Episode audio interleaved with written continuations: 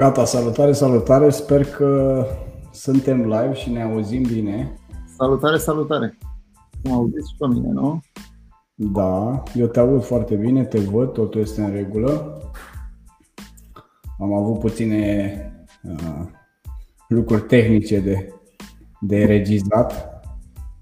Asta e, nu putem să, să comparăm uh, marketingul cu. Gata, salutare, salutare! Unde vom? Le putem vedea direct aici sau? Păi ne putem vedea și direct aici, Paul, și ne putem vedea și pe, pe Facebook. Dar are, are un mic delay pe, pe Facebook. Ok, eu o să țin Facebook-ul deschis dacă apar comentarii de la oameni. Văd că ne salută Ionuț, zice că se aude perfect. A, este bine, îl salutăm și noi. Am făcut cu el o emisiune acum două săptămâni, cred. Foarte cool, nu știu dacă, dacă ai văzut-o. Nu am apucat, din păcate, nu. Bun, atunci hai să, să începem. Să le spunem oamenilor să le, despre ce o să vorbim în, în emisiunea de azi. O să facem o scurtă prezentare pentru cei care nu mă cunosc pe mine. Numele meu este Silviu Posteucă, sunt digital marketer la Enmond Advertising. Mă ocup cu tot ce înseamnă marketing online. Despre Paul Melinte am numai cuvinte frumoase să, să spun. Este antreprenor, uh, autor și digital marketer, dar cred că mai multe lucruri ar putea să ne spună el despre, despre propria lui persoană. Așa că, Paul, ai uh, microfonul, cum s-ar spune. Microfon. Mulțumesc, să am microfon, dar fără microfon. Uh, da, uh, mereu mi-a fost dificil să mă descriu pentru că sunt atât de multe lucruri care îmi plac, uh, de care sunt pasionat, sunt lucruri pe care le fac. Cred că primul cuvânt prin care m-aș descrie este că sunt un autodidact. Sunt un om, adică tot ceea ce am făcut vreodată a venit dintr-o pasiune de a învăța de a învăța și de a afla despre diverse lucruri. Când eram copil îmi plăcea să citesc, mi-am dorit să devin antreprenor pentru că bunica mea, Dumnezeu să ierte, vindea lapte, ouă și făcea micul la comerț de la țară. Da?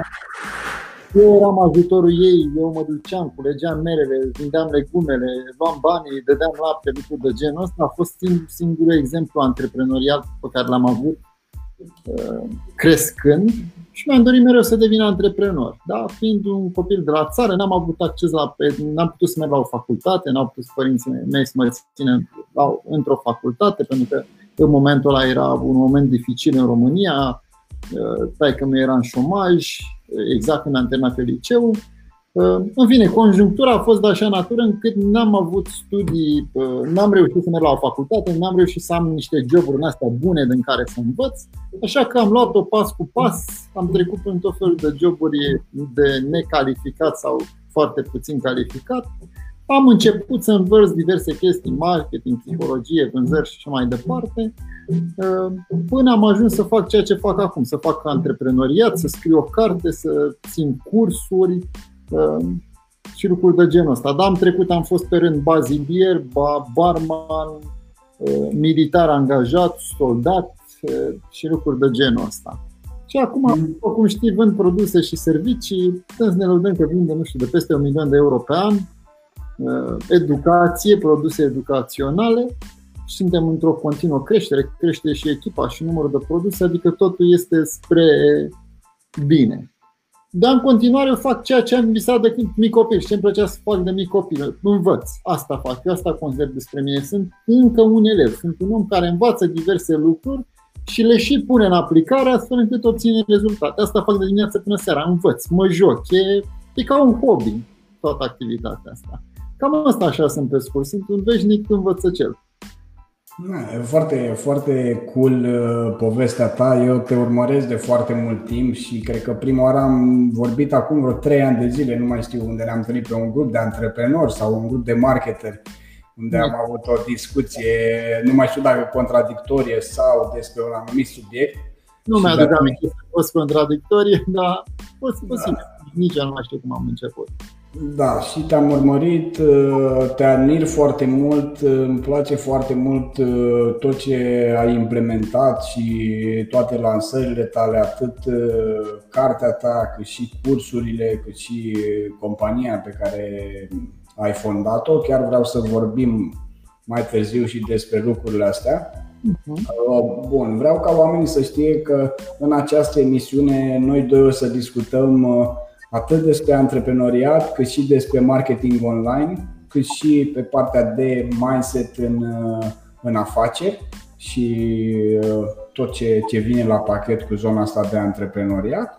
Bun, atunci dăm voie să spun și câteva întrebări. Așa, ai făcut o prezentare foarte interesantă, ai încercat foarte multe lucruri. Cred că o să cerci în continuare foarte multe lucruri la câte văd, la ce energie ai și Uh, câte idei ai pe care vrei să le pui în practică. Uh, povestea ta, ne-ai spus-o mai devreme, uh, povestește-ne puțin și despre, despre cartea ta Lasă vrăjeală, Lasă vrăjeala, că eu o să am o completare foarte cool la, la final, cred că deja o știi, dar o să te las pe tine mai întâi să ne spui de, despre această carte și după o să intervin și eu, te rog sigur. Mă, cum am zis, eu sunt un om, nu sunt un om uh, complicat, sunt un om simplu de la țară. Iar în zona mea, nu știu dacă e specific uh, uh, sudului sau călărașului, în zona mea această expresie este desfolosită și lasă vrăjeala, adică toată lumea o folosește. Nu e doar pentru o categorie de oameni. Da? Când spui cuiva la săvrăjeala, e, gen, e un fel de fi serios, dar spus într-un mod mai jucăuș. Adică între prieteni, dacă un prieten să minte pe el și zice, bă, uite, de mâine o să mă duc și o să fac sală sau o să fac business sau uite, nu știu ce zice el că o să fac acolo, tu îi zici, hai mă, lasă vrăjeala, nu mai fi serios, punte la muncă, nu mai zice de mâine. Vrei să faci, fă și după aia vină cu rezultatele. Nu mai ne tot taburi atât dacă poți să faci și o să drești, pentru că te minți pe tine, pe tine însuți, îți iei doza aia de dopamină lăudându-te și îți este suficient. Gata, frate, m-am lăudat, m-am simțit bine câteva secunde, am zis că să vezi ce o să fac eu de mâine și mâine nu o să mai fac. Și atunci expresia asta era e des folosită. Tata, spre exemplu, când îi spuneam cea, hai, Paul, lasă vrăjeala și nu tot ce zboară să mănâncă, și la un moment dat, având o conversație cu un prieten, căruia îi, îi, îi dădusem așa o mică strategie de cum să anume să-și crească business-ul și am făcut follow-up la discuția cu el și el îmi zice că a făcut totul altceva. Și am zis, băi, hai mă, lasă vrăjeala, că ți-am zis ce ai de făcut pas cu pas și tu vii după o săptămână și îmi spui cu totul altceva. Păi, de ce ne batem gura de pomană aici? Și de acolo mi-a venit ideea, băi, sunt o grămadă de oameni ca acest om Altminteri, un om foarte capabil, un om smart, un om creativ, un om prezentabil, are o grămadă de calități. Da? Și sunt o grămadă de oameni care ar vrea să facă treabă, care ar putea să facă treabă, care au un vis, sau anumite abilități și așa mai departe, dar oamenii ăștia cu toate astea nu ajung la un rezultat, nu ajung să fie mulțumiți, nu ajung să miște lucruri, să livreze, să creeze proiecte, să creeze produse și servicii, să le pună în piață și acele produse și servicii să fie vândute. Și întrebarea mea era de ce? Ce deosebește oamenii care fac lucruri și aia care nu fac. Și mi-am dat seama că ăia care nu fac se vrăjesc. Adică spun ce înseamnă vrăjeli. De mâine, de săptămâna viitoare, nu am aia, nu am aia la altă, îmi lipsește nu știu ce, încă un pic. Acum, de fapt, lucrez la altceva și imediat după ce termin treaba asta, că trebuie neapărat să fac acest lucru, o să mă apuc să fac și ce ar trebui să fac. Și tot așa mai departe, oamenii ăștia nu, nu își recunosc lor înșiși că au niște frici, că au niște blocaje, că ceva anume nu e în regulă acolo, în interiorul lor. Și asta îi ține pe loc și nu îi, nu îi lasă să facă ce ar trebui să facă. Pentru că, din punctul meu de vedere, să faci antreprenoriat în România, în momentul de față, este extraordinar de ușor. Nu există competiție, uh, nu știu, sunt, sunt foarte multe puncte forte. Eu dacă aș, ar trebui să intru acum pe o piață în afară, mie mi-ar fi frică. Chiar dacă e piața mare, are și avantaje, știu că mai am o grămadă de lucruri de învățat. În România, din punctul meu de vedere, competiția este nu trebuie, indiferent, aproape în orice domeniu, evident, dacă intri undeva unde te vei bate cu multinaționale, dar chiar și acolo există spațiu, poate spui niște întrebări. Dar pe o grămadă de zone, și în domeniul produselor și al serviciilor și mai departe, există un spațiu neexploatat. Uh, există spațiu să faci lucrurile mai bine uh, decât marea majoritate a celor care sunt în piață. Și motivul pentru care nu le face nu e că nu avem bani, nu e că nu avem timp, toată lumea are aceeași cantitate de timp, toată lumea are resurse la, și pârghii prin care să poată mișca lucrurile, e pur și simplu ține de ce avem noi în interiorul nostru. Cum ne raportăm la tot ce înseamnă viață și business. Chiar am scris astăzi. Primul lucru pe care trebuie să-l faci este să fii atent și am scris și în carte, să fii atent la cum prioritizezi. Pentru că timp există, resurse există, oportunități există, toate astea există. Singura problemă, noi ne vrăjim. Și cineva trebuie să spună în față, băi, lasă vrăjeala, nu te mai minți, nu mai minți pe alții, pune mâna și fă și lasă scuzele. Cam asta înseamnă pentru mine lasă vrăjeala. Unii au gustat foarte bine acest titlu, cum ai fost și tu, uh, încântați, băi, felicitări pentru carte, pentru mesaj, pentru modul de a transmite mesaj și așa mai departe. Foarte mulți au venit, băi, lasă-mă tu vrăjeala, dar cine ești? Adică revoltați. Sunt foarte mulți oameni care nu vor să lase vrăjeala și ar, ei spun că vor X lucru, dar ei de fapt nu vor, să, nu vor lucrul ei nu vor să obțină acel rezultat, vor doar să mintă într-una, să mintă și să minte că vor face acel lucru și sunt deranjați dacă vine cineva și le zice, băi, de fapt tu ești de vină. De fapt la tine este problema. De fapt nu te mai plânge de stat, de angajați, de concurență, de orice te-ai plânge pe exterior, pentru că problema este la tine. Și știi de ce e problema la tine? Pentru că dacă ar fi problema în altă parte, nimeni n-ar face treabă. Dar în condițiile în care unii fac și unii nu fac, unde poate fi problema? Care e diferența? De ce unii fac și unii nu fac? Nu? Două, două mâini, un singur cap, două picioare, trăim în aceeași țară.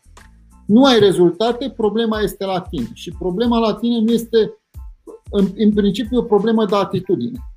Eu asta cred. Și asta, cam asta am spus în Lasă Vrăjeala, plus că am spus eu cum organizez, am vorbit despre, nu știu, uh, uh, cum ne afectează rețelele sociale, despre uh, business, nu știu, lucruri de genul ăsta. Dar, în principiu, mesajul general al cărții este că dacă tu ești bine în interior, lucrul ăsta o să se vadă și în tot ceea ce întreprinzi tu. Deci dacă ai grijă de tine, de mintea ta și de emoțiile tale, uh, restul sunt efecte. Cam asta e cartea. Bun, acum să povestesc și eu impactul după ce am cumpărat, după ce am cumpărat cartea ta. Nu știu, la câteva zile după ce, după ce ai lansat-o, zic ok, vreau să văd, uh, să citesc această carte scrisă de Paul să văd ce, ce spune cu acest mesaj Lasă vrăjeala. Am cumpărat-o, mi-a, mi-a adus-o curierul la ușă, țin minte și acum era într-o dimineață, dar abia mă trezisem, tocmai făcusem o cafea și am început să răsfoiesc cartea, primele pagini, nici măcar prima pagină. Când am început să citesc primele rânduri, parcă te auzeam pe tine, erai în spatele meu și vorbeai despre mine. A fost un, o senzație incredibilă. Știi că ți-am scris atunci, în dimineața aia, zic, este incredibil ce mi-a transmis cartea asta și te simt pe tine în spatele meu cum îmi spui anumite lucruri care erau despre mine, ca și cum tu erai un coach de-al meu, un mentor de-al meu care îmi știai anumite probleme. Și am zis, wow, cât de tare trebuie să o citesc și trebuie să las vrăjeala să, să muncesc mult mai mult, să fac lucrurile, să nu mai caut scuze, exact cum ai spus tu, este o mare problemă în ziua de azi, mai ales în România. Uh, exact uh, toate lucrurile pe care tu le-ai enumerat sunt total de acord cu tine. Oamenii caută uh, multe scuze să nu facă anumite lucruri, este greu. E posibil să caut scuze, e mai, obositor de, e mai obositor să cauți scuze tot timpul și să stai în frustrare decât să faci. În momentul în care faci lucrurile, treaba asta îți dă energie. Și vreau să zic o chestie, știi de ce ai simțit ca și cum îți vorbeam ție? Pentru că eu nu sunt unic. Eu, cum am început? Am spus, eu sunt un om simplu de la țară, dar foarte mulți oameni sunt la fel. Noi toți trecem prin aceleași experiențe Eu vorbeam despre experiența mea, dar pentru că noi trecem prin aceleași lucruri și, în general, antreprenorii ei sunt ca niște frați, adică au cam aceleași idealuri, au cam aceleași viziuni, au cam aceleași probleme, au cam aceleași blocaje. E normal când descrii lucrurile cu sinceritate să vadă și alții în asta. De-aia simțeai că dar eu n-am puteri speciale, pur și simplu vorbeam despre mine, dar pentru că noi suntem asemănători, e normal să simți lucrurile Bun, dar încă, încă o treabă foarte mișto pe care nu ți-am spus-o până acum, acum am adus aminte. Uh, am citit o parte din carte, mă rog, mi-am reluat activitățile mele normale și la un moment dat aveam niște probleme de, uh, de time management. Mi se părea că muncesc foarte mult uh, și nu pot să aplic tot ce mi-am dorit și toate tascurile pe care le aveam și eram într-un blocaj și zic ok, acum vreau să mă relaxez într-o seară să citesc chiar din cartea lui Power. Când am deschis cartea la pagina 74, nu mai știu exact, da?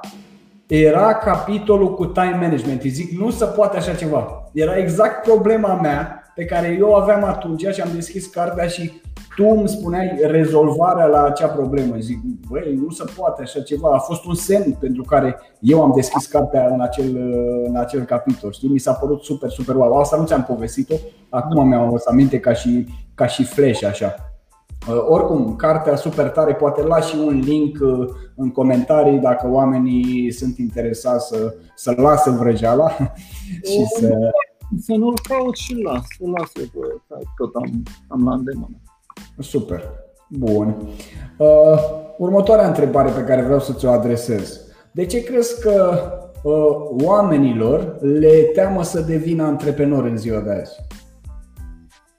Cred că din același motiv pentru care ne teamă de foarte multe lucruri. Eu cred că temerile principale ale noastre sunt unele majore, din care uh, derivă și altele. Și cred că una dintre ele este teama de moarte. Știu, pare ciudat, teama de moarte, ce treabă are teama de moarte cu antreprenoriatul? Mai că teama asta de moarte atrage cu sine diverse situații. Uh, expunerea, spre exemplu, în momentul în care vrei să devii antreprenor, cumva ieși din cercul tău de confort și te expui, ca și cum te duci în junglă, știi? Te duci într-un mediu în care nu, nu-l cunoști, într-un mediu asupra căruia n-ai control într-un mediu în care nu te apără nimeni, nu-ți garantează nimeni că mâine o să ai ce să mănânci, că mâine ai să-ți plătești taxele, că mâine ai să le dai angajaților. Dacă lucrurile nu merg, nu ai pe cine să tragi la răspundere. Ok, vorbești cu angajații, da? Și ce dacă, ce poți să faci? Cel mai rău caz e dat afară, da? Dar asta nu înseamnă că ai scăpat de responsabilitate. Uh, toate lucrurile astea, din punct de vedere chimic, în interiorul corpului nostru să simt ca o amenințare de moarte. Deci necunoscutul pentru noi este egal cu pericol de moarte. A ieși din burlogul tău, din peștera ta, din tribul tău, a ieși din și a, a face ceva ce n-au, n-au mai făcut foarte mulți, ce nu este neapărat familiar, cu un final incert, activează în noi acel creier reptilian, al cărui prim scop este să ne țină în siguranță. Și pentru că noi vrem să stăm în siguranță și nu vrem să murim, nu vrem să ne expunem, începem și ne spunem aceste vrăjeli. De mâine, de poimine, unii să, să afundă în citit, alții să afundă în cursuri, alții să afundă în vrăjeli, alții să afundă în negativitate, în tot felul de vicii, în mâncare, în alcool, în orice, numai să nu fac ce ar trebui să fac. Da? Deci motivul pentru care oamenii nu se apucă de antreprenoriat, dincolo de lipsa de educație, dincolo de faptul că nu știu ce au de făcut, că li se par lucrurile foarte complicate și așa mai departe, este această teamă de necunoscut. E această teamă de moarte, de fapt. După care mai există teama de moarte, vine de fapt în mai multe direcții. Îți pui o grămadă de întrebări. Ce se întâmplă dacă o dau în bar? Ce se întâmplă dacă uh, o dau în bară și trebuie să-mi vând mașina sau casa sau uh, nu mai pot să-mi permit ca anul ăsta să mă duc la mare și toți prietenii mei sau vărmiu și cu nevastă să se duc la mare și eu stau acasă anul ăsta și va, va trebui să fac nu știu ce sacrificiu. Sau copilul meu nu mai merge în tabără când toți copiii vecinilor și lucruri de genul ăsta care dincolo de aspectele reale, da? pentru că nu ai vrea să pierzi acele bunuri, nu ai vrea, vrei să oferi cea mai bună viață familiei tale și pentru tine, deci dincolo de asta este frica de ce vor spune alții, de gura lumii, de modul în care te percepi și nu doar de, de, de poziția ta în societate. Oamenii țin și investesc foarte mult, ținem în poziția lor în societate și investesc foarte mult în ea, cumpărând mașini, mașini de firmă, haine de firmă, experiențe de lucru și așa mai departe, toate care se, lucruri care semnalizează poziția lor în societate, pentru că deși pare o prostie, dar ce trebuie să ai poziție în societate? Nu mai bine ai bani și tot ce trebuie, nu? Dar a avea o anumită poziție în societate pentru creierul reptilian înseamnă a fi în siguranță. Înseamnă că ești poziționat, ești într-o familie care te respectă, care te apără, care te aprobă da? și ești apărat.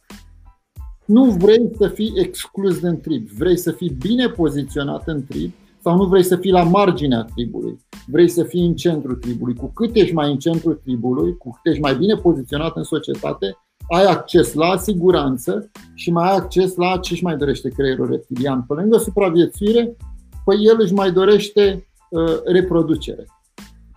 Și de fiecare dată când cumpărăm statut, noi de fapt cumpărăm sex.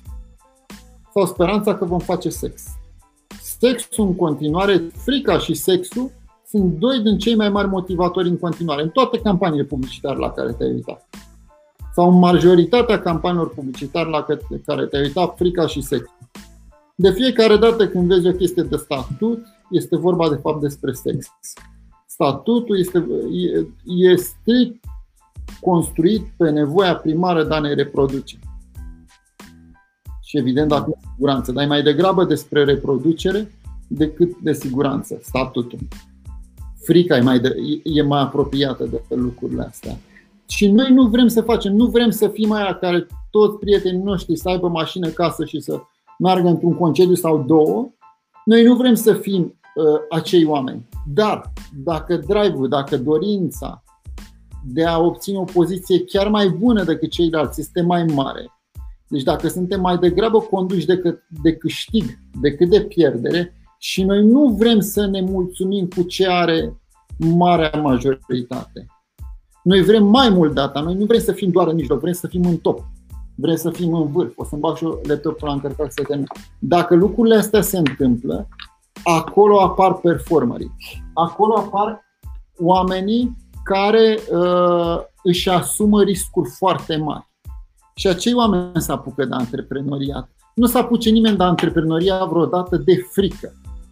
Nu. De aia să ce trebuie să fii un pic nebun sau trebuie să ai un pic curaj. De fapt, nu trebuie să ai un pic curaj. Din punct de vedere chimic, eu cred că oamenii care se apucă de antreprenoriat sunt construiți din punct de vedere chimic mai degrabă să caute câștigul decât Uh, să, cum zice, decât să evite pierderea. Oamenii care evită pierderea, oamenii care uh, joacă safe, sunt mai degrabă investitori, deci angajați sau în cazul cel mai bun investitori.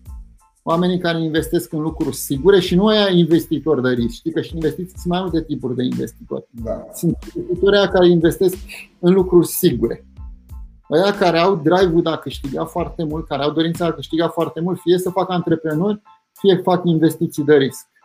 Sau să apucă de. Apropo, nu e întâmplare faptul că tu ai jucat poker și la poker ai ajuns la antreprenoriat. Aceeași nevoie chimică, ace, același complex de circunstanțe biochimice care te-au făcut să te îndrepți către poker, să, să-ți asumi niște riscuri, să trăiești viața într-un anumit fel, aceleași lucruri te-a făcut să îndrepți către antreprenoriat. Apropo, să știi că și eu n-am jucat poker, dar am fost dependent de jocuri de noroc când eram adolescent. Paul, asta cu, asta cu pokerul trebuia să spun că nu trebuia să apară live, că ce o să zică lumea care o să vadă? Uite-l pe ăsta din jucător de poker, acum e antreprenor și dacă potențialii mei clienți o să mă asocieze cu un gambler degenerat și cu lumea asta pokerului care nu este așa cum pare și pokerul nu este un joc de noroc, ci este un joc de skill și toate lucrurile astea. Mă rog, acum... Fiu profesionist, cred că e unul dintre cele mai complexe jocuri și unul din autorii mei preferați și gânditorii mei preferați, uh, James Altucher, probabil știi, jucător de poker. Da. Poker da. este un joc foarte complex care implică foarte, foarte multe skill-uri de la gândirea logică, partea de mentalitate, echilibru, până la partea tehnică a jocului de cărți, efectiv. Lumea vede doar uh, acele combinații de cărți, chintă, full, careu, pe care le știm de când eram copii, ca și băieți, dar uh, în spatele jocului de poker se află mult mai multe lucruri neștiute de către oameni. Eu sunt perfect da. cu tine și că vreau să mă înveți și pe mine. Acum m-am retras, doar mai joc așa cu prietenii de fan la un networking sau la o cafea, dar cu siguranță când mai ajung pe la București sau dacă ajungi pe la Târgoviște facem o partidă cu toți prietenii mei antreprenori, nu pokeriști. Foști pokeriști, cum ar veni. Nu ne iau bani, nu? Păi nu, că jucăm sume modeste ca să nu fie niciun fel de problemă, să nu fie implicat și acest factor. Uh, bun, foarte interesant răspunsul tău și uh, sunt de acord cu tine că există aceste frici ale oamenilor și uh, care îi oprește oarecum să devină, să devină antreprenor, dar eu consider că nu trebuie să judecăm pe nimeni și fiecare își trăiește viața așa cum, cum își dorește cum se simte confortabil, cum este fericit. Adică antreprenatul nu cred că este pentru toată lumea, succesul iar nu cred că este pentru toată lumea, expunerea și tot ce vine la pachet nu cred că este pentru orice caracter și atunci uh, trebuie respectat și apreciat și oamenii care nu vor să își asume uh, riscurile astea, poate stresul și vor să trăiască într-un echilibru și ei sunt fericiți. Că până la urmă eu cred că Uh, în această viață, tot ceea ce facem noi, o facem ca să ajungem să fim fericiți. Indiferent că ar fi banii sau alte lucruri pe care noi le uh, achievement, cum să zice, realizăm, le atingem, uh, dacă ne face fericiți, chestia asta este, este un lucru super, super cool pentru noi. Bun, să-ți mai pun niște întrebări. Uh, cum ne pregătim la nivel mental să devenim antreprenori? Ce, ce ar trebui să facem noi? Adică, bun, cred că sunt. Uh, um, uh, întrebarea asta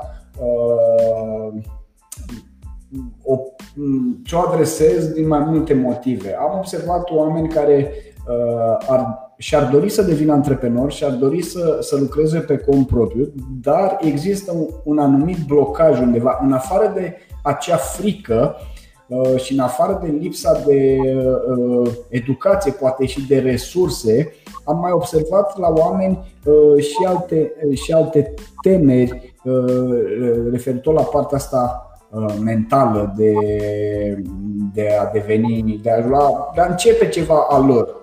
Și pur și simplu stau în, acea, în aceeași bulă a lor, tot încercând să, să iasă de acolo, știi? Știu care are referire oarecum și cu celelalte întrebări, dar nu știu, poate ar fi o chichiță. Care ar fi secretul? Uh, care ar fi uh, declicul sau momentul ăla de aha? Care crezi tu?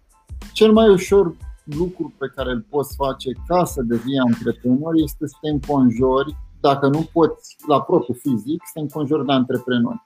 Pentru că din ce am văzut eu, studiindu-mă și pe mine, dar uitându-mă cu atenție la ce asta fac, mă uit la oameni. Foarte mulți, dacă îi ascult povestea și îi întreb, băi, dar cum te-ai apucat să deschizi acest uh, service auto sau mai știu eu ce? Și început, păi stai să vezi, încep fie lucram într-un service și mi-am dat seama că pot să fac și o treabă asta, fie am avut un prieten care a făcut X lucruri și mi-am dat seama, bă, dacă ăsta poate, pot și eu noi avem una, unul din, apropo de ce am spus un pic mai devreme, pentru că dacă te uiți la istoria noastră în ultimele sute de mii de ani și înțelegi de aia, spre exemplu, Harari este unul din autorii mei preferați, pentru că ne explică istoria noastră și de ce suntem unde suntem în acest punct.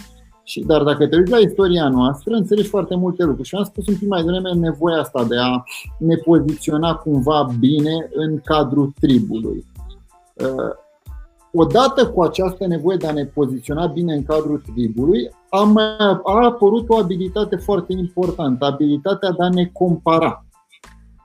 Nu știu dacă există și alte specii care pot să uite la alții și să zică eu sunt mai frumos, mai deștept, mai slab, mai puternic, mai habar n-am cum sunt uh, vis-a-vis de omul ăla sau vis-a-vis de acest individ. Dar noi avem o capacitate asta foarte bine dezvoltată care ne ajută să știm cu cine intrăm în competiție, cu cine nu.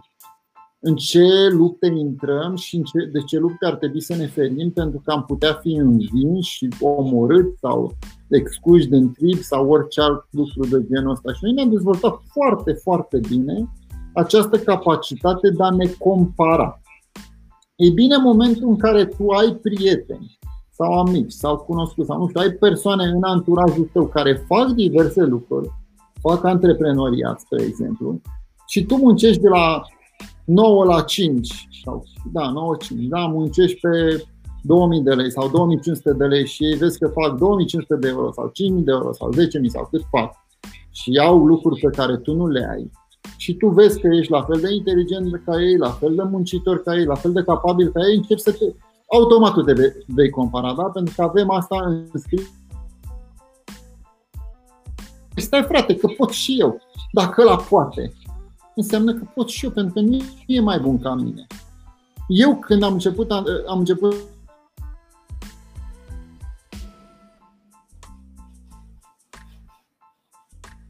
Mă mai auzi?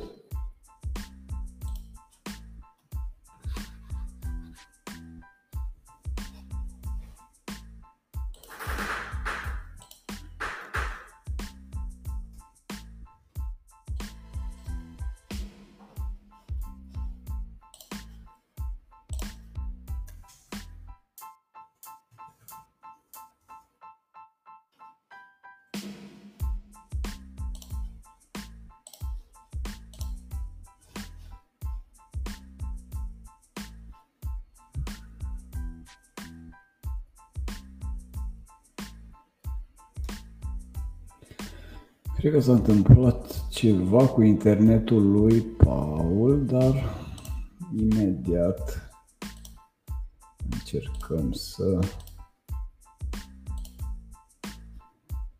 să recalibrăm. Vedem ce s-a întâmplat.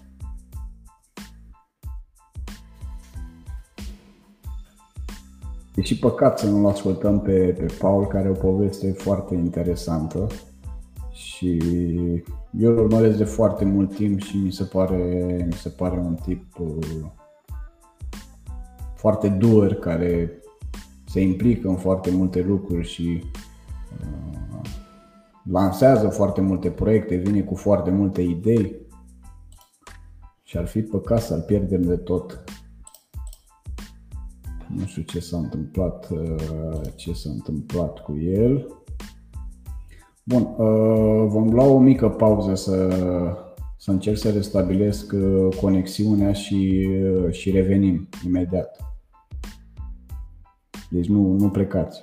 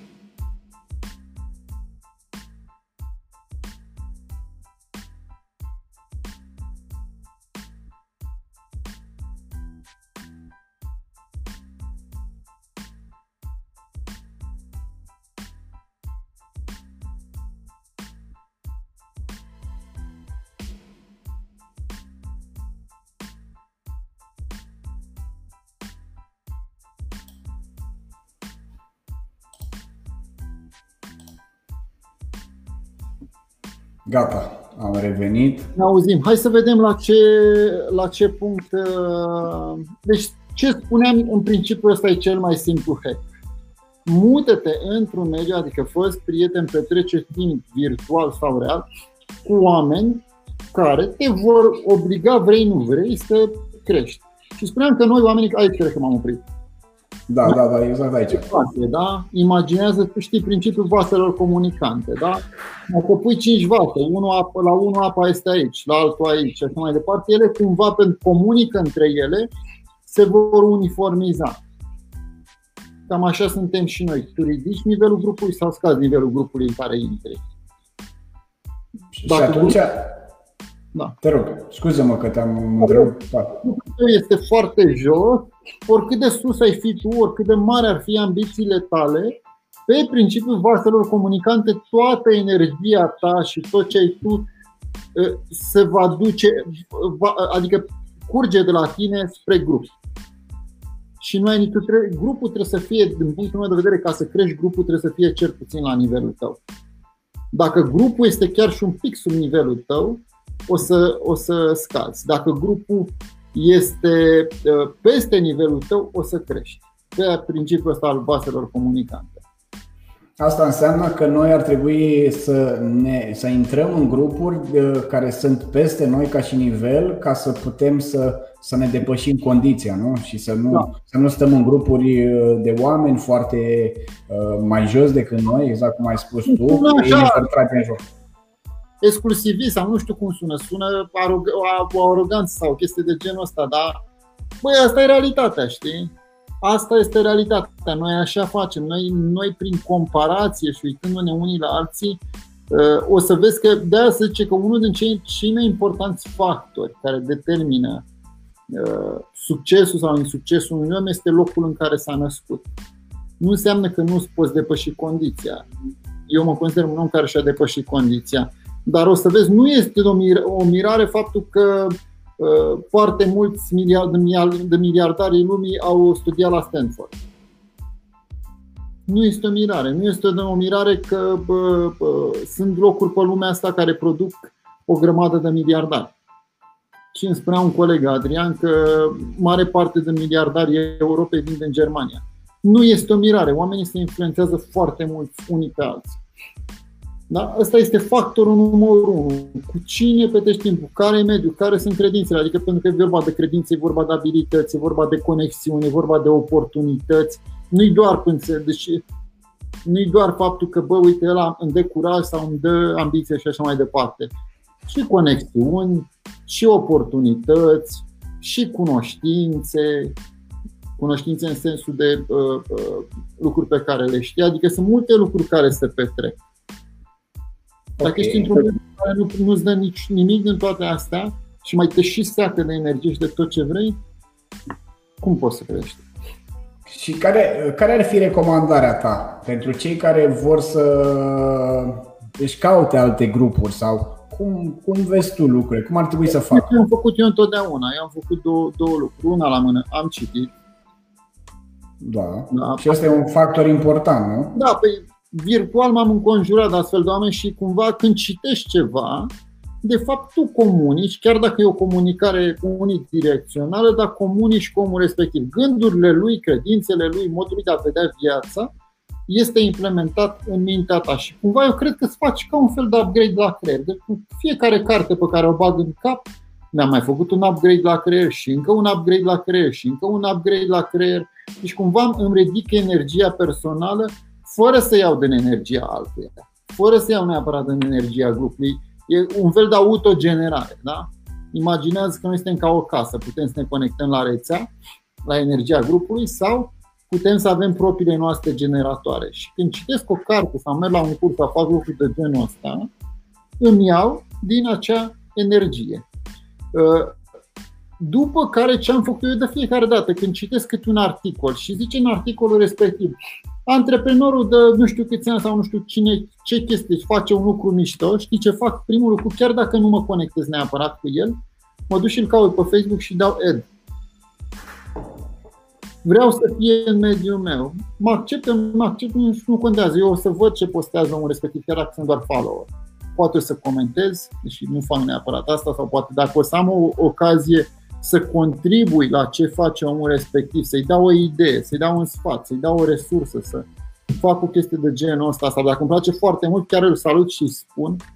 Nu o să intru, mai făceam prostia asta când eram mai mic, să intru în comentarii să, să-i dau cu hate. Nu, deci nu intru niciodată, nu deschid cel puțin în ultima vreme și mă laud cu asta, Doamne trește să nu mă las sau Doamne ajută să mă țină, nu mai intru în discuții contradictorie. Nu-mi place ceva, asta e, trec mai departe, dar încerc să creez un mediu pozitiv și atunci când mă pot conecta într-un mod pozitiv cu oamenii respectivi, livrând ceva, ajutând, o chestie de genul ăsta, asta fac.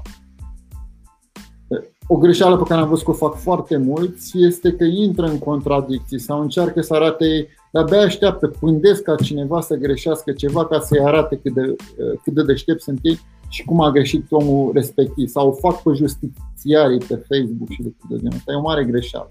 Aia sunt hateri, nu? Nu neapărat.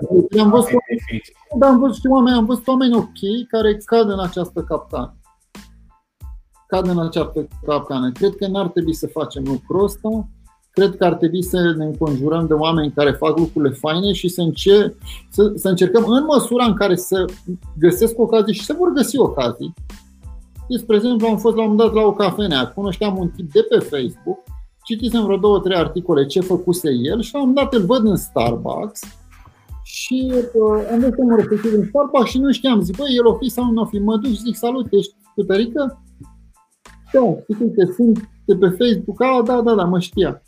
Ne-am, ne-am cunoscut, am vorbit, am uh, tu ce faci, tu ce faci, nu știu cum a venit vorba, că i-am, i-am dat niște sfaturi legate de Facebook Ads, pentru că făcea ceva pe zona asta. La vreo lună, două mă sună omul și am mai vorbit vreo oră și am zis ideile mele pe treaba asta. Nu neapărat, eu nu câștigam neapărat ceva din dar era genul de om care vreau să mă conectez, genul de om care face lucruri faine, care este conectat într-o rețea de antreprenori și uite așa se creează în mediu. Făcând lucruri pozitive, fiind un om decent, un om pozitiv, un om care dacă poate să ajute sau să contribuie cu ceva, cu o idee, cu o refustă, cu un articol, cu orice, contribuie, dacă nu văd frate de treaba mea, ce e? Și asta fac. Eu dacă văd un articol, îi dau follow la omul ăla sau îi dau cerere de prietenie. Asta da, fac de timp oameni cu care rezonezi cu ceea ce, ce fac ei. Deci uh, vreau să spun și chestia de, de ce te-am întrebat ca să scoți în evidență, știam că o să scoți în evidență și aceste lucruri, pentru că oamenii nu ar trebui să se gândească neapărat, ok, dacă sunt dintr-un mic oraș, da? nu am nicio șansă să mă conectez cu oameni foarte bogați sau mult mai deștepți decât mine la care pot să învăț, ci pur și simplu poți să te conectezi cu ei și online sau și prin cărți și prin evenimente la care poți să participi și să găsești oameni cu care poți să rezonezi, care au aceleași țeluri și idealuri sau sunt în aceeași zonă de, de interes pe care, pe care o ai tu. Nu să zici gata, de mâine toți prietenii mei cu care am trăit în copilărie nu mai vorbesc cu niciunul pentru că nu sunt niciunul dintre ei nu este milionar și atunci eu vreau să ajung milionar și nu mai vorbesc deloc. Drept dovadă, cum ne-am cunoscut noi, da, pe internet. Și atunci, hai să dau și un sfat ultra mega practic una din cele și e o chestie care devine din ce în ce mai populară. Am, am, la un moment dat am avut o tentativă în sensul ăsta, dar am renunțat pentru că am avut alte priorități. Dar dacă vrei să-ți faci conexiuni din cele mai faine, uite, deschide un post, un podcast, fă ceea ce faci tu acum și o să vezi pentru că în momentul în care ai un podcast sau o emisiune pe YouTube sau pe Facebook sau oriunde vrei tu să ai, marea majoritate a antreprenorilor, a oamenilor care fac diverse lucruri, vor, vor două chestii. Una, vor ca mesajul lor să ajungă la cât mai multă lume. Asta vor expunere, chiar dacă este mică, chiar dacă nu te urmăresc deja milioane de oameni. Nu contează, o să că marea majoritate a oamenilor, în momentul în care inviți, uite, vrei să vii în emisiunea mea sau în podcastul meu sau oriunde vrei tu, ori să zic că da.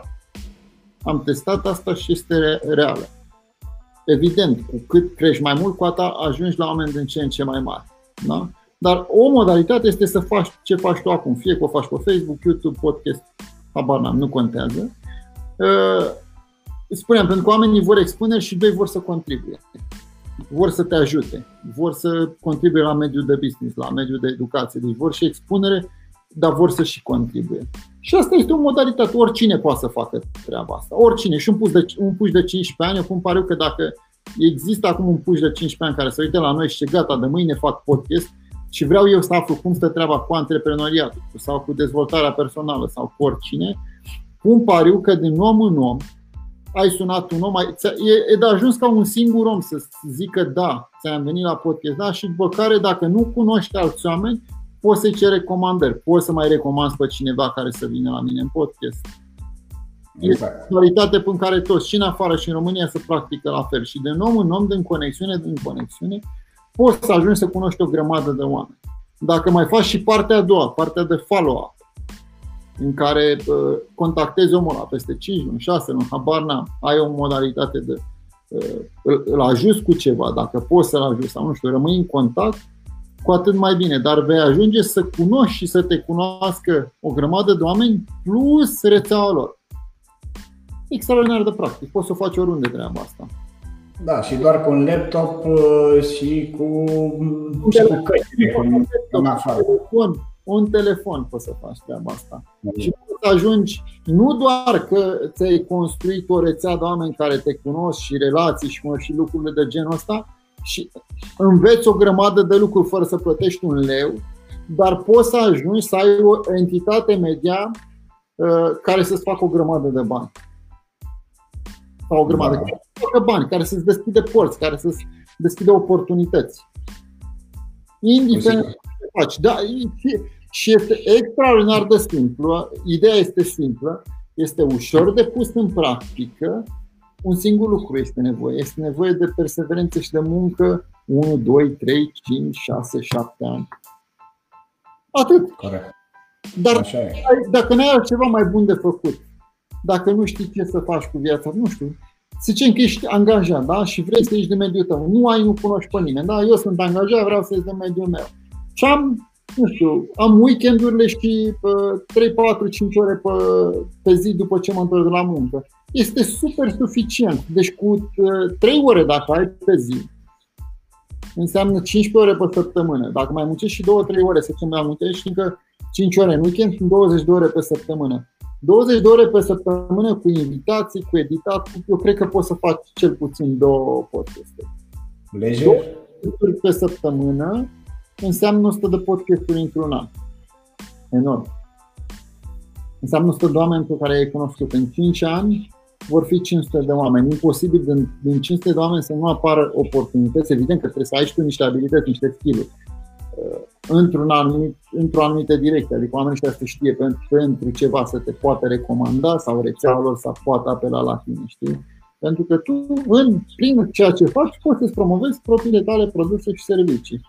Și uite așa, după muncă, cu zero investiții, cu zero, poți să pornești cu zero abilități, zero investiții și ai un business. Poate să fie după 5 luni, după 6 luni, după un an sau după 5, nu știu. Dar zero investiții și ai făcut treaba asta.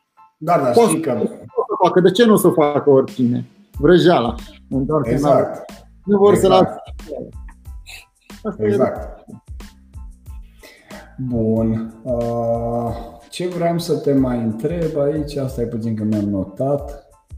Uh, bun, uh, cum crezi tu că după această perioadă cu mm, criza asta, cu COVID-ul, cu toate lucrurile astea, uh, ce crezi că se va întâmpla după perioada asta, când au fost dați afară mulți oameni? Crezi că numărul antreprenorilor va crește în România? Mă, mi-e greu să cred că cine, o, o mică parte din oamenii care au fost dați afară, într-adevăr, se vor îndrepta către antreprenoria. Dar adevărul este că foarte puțini oameni, dacă ajungi până în punctul în care te-a dat afară cineva, fie că s-a desfințat compania sau s-a întâmplat, nu știu cât la sută, poate un, unul dintr-o sută de oameni vor face treaba asta. Deci nu cred că vor, o să crească numărul de antreprenori, în schimb o să, o să fie mai profitabil să faci business. De ce? Până acum am trăit într-o, uh, într-o paradigmă în care angajatul nostru era stăpânul nostru. Nu ți era frică să superi client, ți era frică să nu superi cumva angajat, că îți pleacă sau nu se mai poartă cum trebuie, nu are motivație, lucruri de genul ăsta. Da? În momentul de față vor fi eu, eu mai, deși nu sunt foarte activ pe LinkedIn, nu postez, n-am, n-am prins cum e, cum e cu, adică nu mi-am dat seama cum pot căpăta atenție pe această rețea sau poate n-am suficient de mulți followeri, din când în când mai intru și mai citesc ce se întâmplă acolo și citesc discuții. Și am văzut chiar zilele trecute o discuție în care am văzut că de la, uh, de la oameni fără experiență până la oameni foarte multă experiență sunt acum în căutare de joburi. Uh, asta înseamnă că poți, e o, e o oportunitate să-ți dezvolți echipa. Să, uh, și evident să dezvolți echipa când ți-ai dezvoltat echipa, să acaparezi piață, să construiești noi produse, noi servicii. Eu de aici până astăzi am bătut palma cu patru oameni.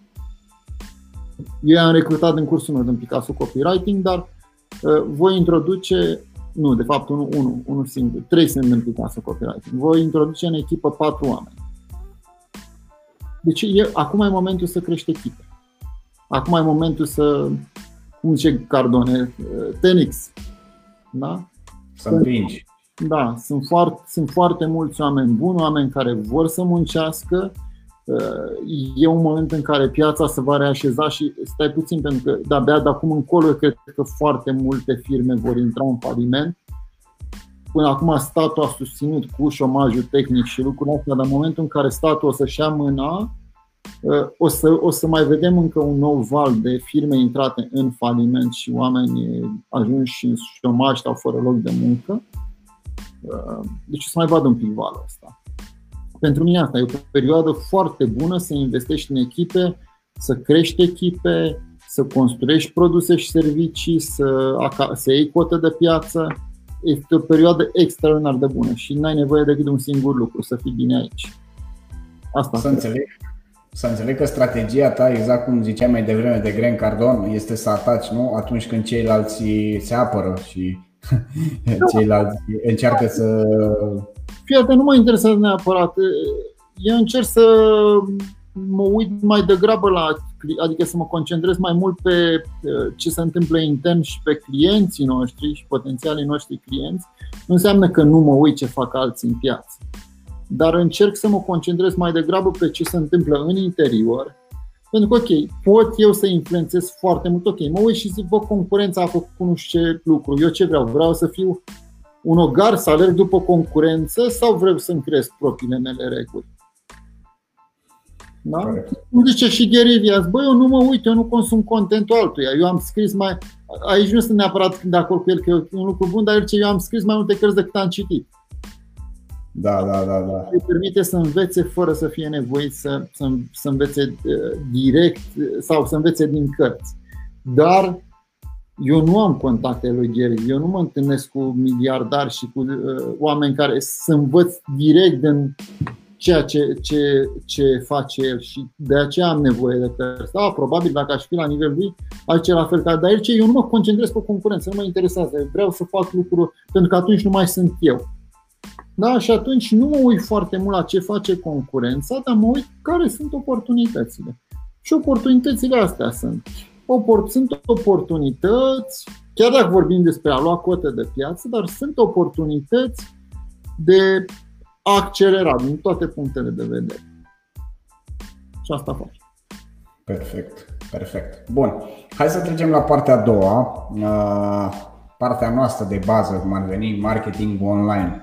Uh-huh. Și am aici câteva întrebări pe care vreau să ți le adresez. Cât de important este marketingul online pentru orice afaceri?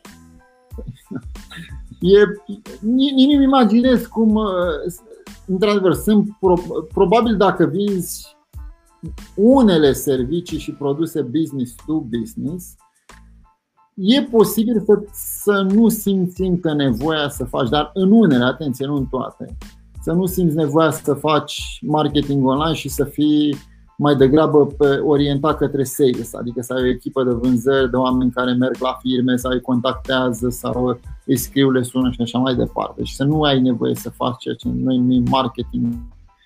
Dar dacă vinzi direct către consumatori, îmi e foarte greu să găsesc exemple de companii care n-ar, care n-ar beneficia sau pentru care nu este absolut obligatoriu să facă marketing online. Mie, nu știu, mă gândesc și nu pot să găsesc exemple de la business-uri care sunt fizice, da?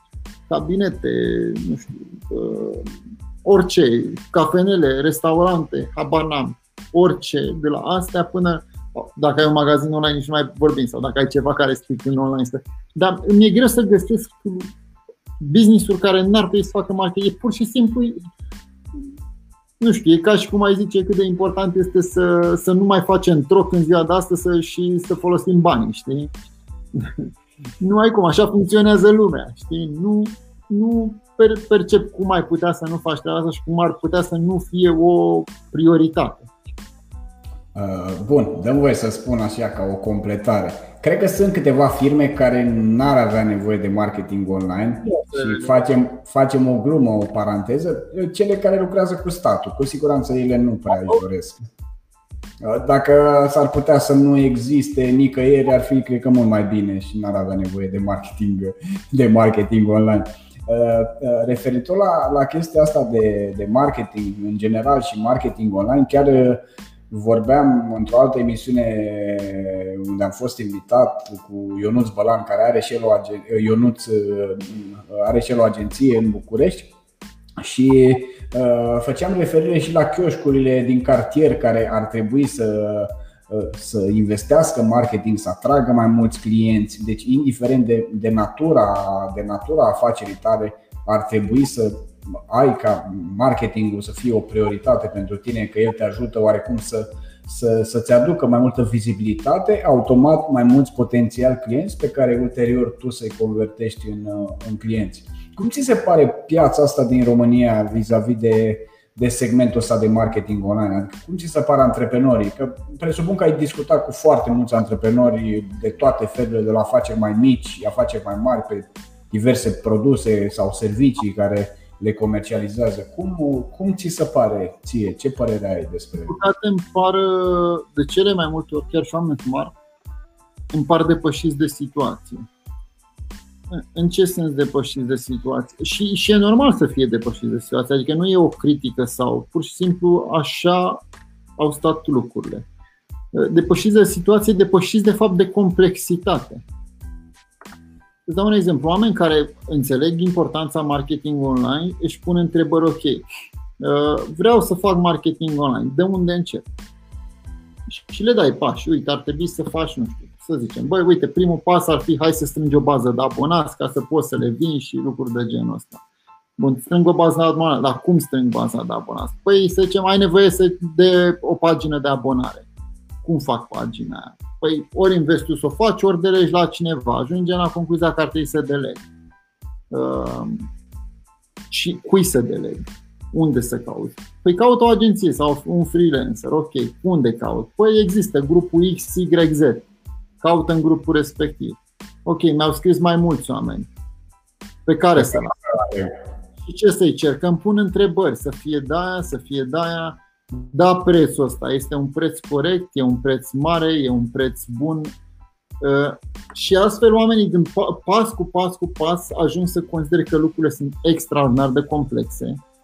Nu știu în cine să aibă încredere, în cine să nu aibă încredere, nu știu care este prețul corect, nu știu ce să ceară, uh, există o grămadă de variabile care pot influența succesul sau insuccesul lor și neavând o imagine de ansamblu măcar asupra lucrurilor, neștiind cum anume să evalueze diverse uh, produse, servicii, oameni, lucruri de genul ăsta, fie ajung într-o situație în care investesc și nu sunt mulțumiți de rezultate, fie se blochează. Marea majoritate se blochează. Principala problemă a pieței agențiilor, spre exemplu, business pe care îl ai și tu, eu cred că ăsta este.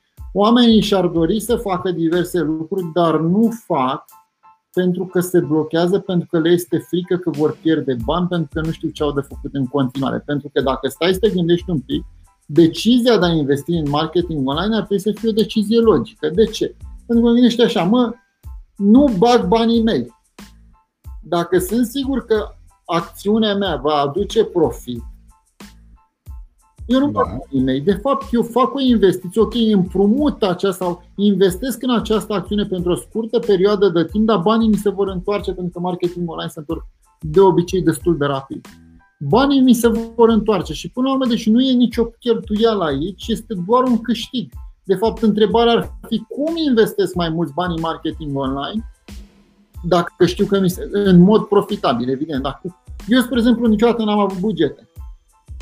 Eu stabilesc niște ținte de ROAS, de cost de achiziție, de ce fi uh, și încerc să cheltui cât de mulți bani pot. Evident, dacă pot face partea de uh, livrarea produsului sau serviciului, că dacă e un produs în care pot să vând doar 50 de bucăți sau chestii de genul ăsta, atunci nu. Dar dacă nu am o limită pe partea asta, încerc să cheltui cât de mult pot. În niște parametri. Da? Și atunci tu ca antreprenor, dacă stai, decizia logică asta ar fi, băi, bagă cât de mulți bani poți în marketing online pentru că se vor întoarce înapoi. Dar oamenii nu o să facă treaba asta pentru că procesul este prea complicat sau mulți nu fac, fac foarte greu, fac când nu mai au ce face, fac când văd alți antreprenori, alți prieteni că bagă mari și aud povești de succes. Da? Uite, cu Tărica a făcut și a mers. Păi cu cine ai făcut? Am făcut cu Silviu, a, pe mă duc și eu la Silviu, știi? S-am făcut cu ăla, s-am făcut cu ăla și mi-a mers. Înțelegi? Deci oamenii au nevoie de dovezi de genul ăsta, au nevoie să vadă că procesul poate fi simplu, au nevoie de cineva care să le simplifice lucrurile. Au nevoie de cineva, oricât de, de dacă în lumea noastră, dacă te uiți, te pui în, în mintea uh, furnizorului de serviciu, nu este ok. Uh, ce o să spun acum? Dacă te pui în mintea lui, lor e absolut rezonabil. Trebuie să găsești calea de mijloc. Ei vor pe cineva care să le garanteze că vor avea rezultate. Noi, ca marketer, știm că nu ține doar de noi, nu ține doar de munca noastră. Corect. Ține de produsul lor, ține de multe lucruri. Da?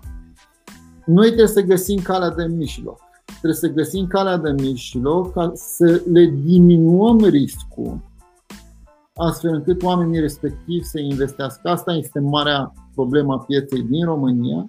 Faptul că nici nu avem o cultură, nici nu avem o educație, frica este foarte mare. Gradul de complexitate pentru nivelul de pregătire al oamenilor este mare, astfel încât oamenii se blochează și stau și văd cum afacerea lor stagnează sau falimentează și nu fac pașii necesari. De ce? De aceea nu-i fac. Asta e, asta e, e dilema pe care trebuie să orice agenție, orice om din zona asta trebuie să o, o rezolve.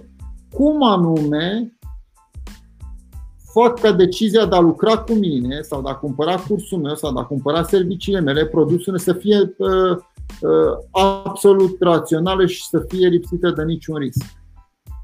Asta e întrebarea la care or, oricare dintre noi, în momentul în care începe un astfel de demers trebuie să-și opune. Cum anume diminuez sau elimin total riscurile potențiale meu. Dacă ai reușit să faci treaba asta, ai dat lovitura. De-aia, de exemplu, afilierea a atras atât de multe firme. E, e acolo un risc pentru că trebuie să-ți implementezi codul și trebuie să uh, plătești un abonament, dar riscul fiind oarecum minus, minuscul și promisiunea fiind, băi, nu vinzi, uh, nu plătești, doar dacă vin și dacă ai succes, atrage foarte multe firme. Exact. Mai multe firme decât atrag agențiile de digital marketing, cred eu. Am văzut cifrele două parale sau tu performance și am văzut că au avut chiar și pe timp de criză, nu știu cât ziceau, că au plătit comisioane de câteva sute de mii de euro. Asta înseamnă că au vândut de câteva milioane de euro. Deci cred că rețelele de afiliere fac acum, nu știu dacă cât toată industria, dar două, trei, două companii cât sunt acolo fac o grămadă de bani și atrag o grămadă de oameni pentru că proprietarul de companie se pare că riscul e mai mic. Lasă-mă, mă duc și mă, mă promovează ea și dacă fac vânzările, plătesc comisiuni, dacă nu, nu. Agențiile, cred că în România specific, și oamenii care vând marketing, trebuie să găsească răspunsul la întrebarea asta. Cum minimizez? Ăsta este răspunsul. Cum minimizez? Cum? Testimoniale, studii de caz, garanții, Uh, nu știu, uh, mici servicii oferite, uh, adică să crească gradual gradul de implicare, adică nu cer din prima, dăm foarte mulți bani, începem cu ceva micuț, observăm rezultatele și creștem. Sunt mai multe lucruri care pot fi discutate aici, dar asta cred că ar trebui să fie soluția, știi? Pentru că asta e problema pieței. Bun, eu sunt uh, total de acord cu ceea ce spui tu. Chiar azi am avut uh, două întâlniri cu diversi antreprenori locali și exact ceea ce ai spus tu mai devreme se întâmplă în piață. Uh, antreprenorii, în afară de faptul că nu știu foarte multe lucruri decât de marketing digital da, și conștientizează că au nevoie, că toată lumea e în mediul online, au exact toate aceste temeri pe care și tu le-ai expus mai devreme. Nu știu cum să fac, nu știu de ce trebuie să fac asta, nu știu pe cine să găsesc, nu știu ce să cer unui om de marketing sau unei agenții de marketing, nu știu ce să măsor, nu știu care sunt obiectivele, nu știu care sunt rezultatele, ci pur și simplu mi-ar plăcea să am aceste servicii de marketing online și să îmi facă mai mulți bani pentru afacerea mea, neștiind că rezultatele da, sunt doar la finalul unor proceduri, procese, strategii care vin în spate și nu depind întotdeauna de cei care le, uh, cei care le aplică și cei care le implementează în piață. Și chiar, chiar am observat uh, din mai multe discuții, nu neapărat de azi, dar tu ai spus acum exact rezumatul discuțiilor mele de azi și mi s-a părut super tare. Și referitor la ce ai spus tu cu aceste platforme, bun, și aici am avut o mini discuție cu un alt antreprenor din zona Horeca care are o colaborare cu aceste platforme de food, de delivery. Uh-huh Uh, prin care, da, primesc comenzile pe acea platformă, ei livrează și sunt super fericiți pentru că întotdeauna uh, li se oprește un comision din, uh, din ceea ce încasează. Și întrebarea mea a fost, da. Da. Întrebarea mea a fost în felul următor, că a fost o discuție amicală, nu a fost o discuție de business și am zis, bun, cine deține baza de date? Cine deține clienții finali? Dacă niciodată. Nu te mai gândești la treaba asta. Mi-e foame, vreau vânzări astăzi decât să mor. Mai bine mă duc și îmi pun pe EMAG. Nu contează că EMAG după aia poate să, sau să-mi facă concurență sau îmi pun pe nu știu ce de asta care, cu mâncarea. Deci e foarte valabil ce ai spus tu. E, e un cal troian tipul ăsta de serviciu îi dai de fapt accesul unui terț să afle despre businessul tău, poate o, o o perioadă să face un bine, dar oricând te po- poate decide să te scoată din business dacă își dorește treaba asta. Exact. Și lucrurile astea se întâmplă tot din cauza faptului că uh, antreprenorii uh, nu gândesc partea asta de marketing strategic pe termen mediu și lung pentru afacerea lor. Da, e o chestie strict emoțională. Nu este, ei, ei, ei, oamenii fac un raționament foarte rapid, știi? Nu gândesc cu creierul rațional, ci cu ăla emoțional. Care e pericolul mai mare? Uh, să dau, uh, nu știu, habar n-am, o sumă. Da. da. Să dau la o agenție care nu știu dacă îmi vor veni sau nu rezultatele, sau să mă să mă, să-mi pun produsele și serviciile pe acesta și dacă vin, vin, dacă nu, eu oricum n-am pierdut nimic, știi, cam asta. N-am pierdut nimic, da. Atunci raționamentul e foarte rapid nici nu mai intră creierul rațional și toate lucrurile pe care le spui și, care ai, și în care ai foarte mare dreptate, nu mai ajung în atenția lor pentru că ei se gândesc la cu totul altceva. Da? Pentru că ei nu se, nu se gândesc, pur și simplu e o decizie instinctuală. Nu e corectă, dar asta este decizia, știi? Ok, bun. Uh, o altă întrebare pe care vreau să ți-o adresez. Care, care este bugetul pe care tu l-ai recomandat pentru, pentru un business? Pentru, să zicem, startup și IMM-uri pe zona asta? Eu, eu, nu, eu nu sunt adeptul bugetelor. Eu zic așa. Nu, procentual, procentual mă gândesc. Să zicem, cum mai socoti pentru cineva care nu a investit niciodată în marketing, ar vrea să investească și cum ar... Am înțeles. Îți spun cum gândesc eu. Uh, noi, noi la fiecare produs în parte pe care îl lansăm, eu mă uit care sunt costurile. Mă, să zicem, nu știu, lansez un produs de 150 de lei. Să zicem, mă, 150 de lei este costul produsului. Da. Atunci eu îmi socotesc, ok, am dat să zicem 50 de lei că mă costă producția, alte taxe, tralala. Dacă aș reuși să-l vând fără să nu am niciun fel de cheltuială, nu marketing, nimic, nimic, aș rămâne cu fix 100 de lei. Da? Da. Eu îmi socotesc, a, a, a, în cazul ăsta eu pot să dau, dar asta depinde de cum am eu businessul orientat. Dacă businessul meu zice că suportă să, să vând până la 0 lei profit la prima tranzacție, Pentru că după o să fac bani din a doua sau a treia sau a cincea sau a șasea achiziție pe care omul respectiv o face, dacă am un business de așa natură, atunci o să, o să plătesc până la 100 de lei cost de achiziție, cu tot cu agenție, cu tot ce o fie, pe client. Deci am 50 de lei. Deci am 50, strict în cazul ăsta, da? deci nu procentual. Am, adică o să plătesc cât să ies pe break-even, cam asta vreau să zic. Deci dacă business-ul meu suportă, pot să merg până la break-even. Dacă business-ul meu nu suportă și am anumite uh, obiective de îndeplinit, atunci o să merg până acolo unde pot, știi?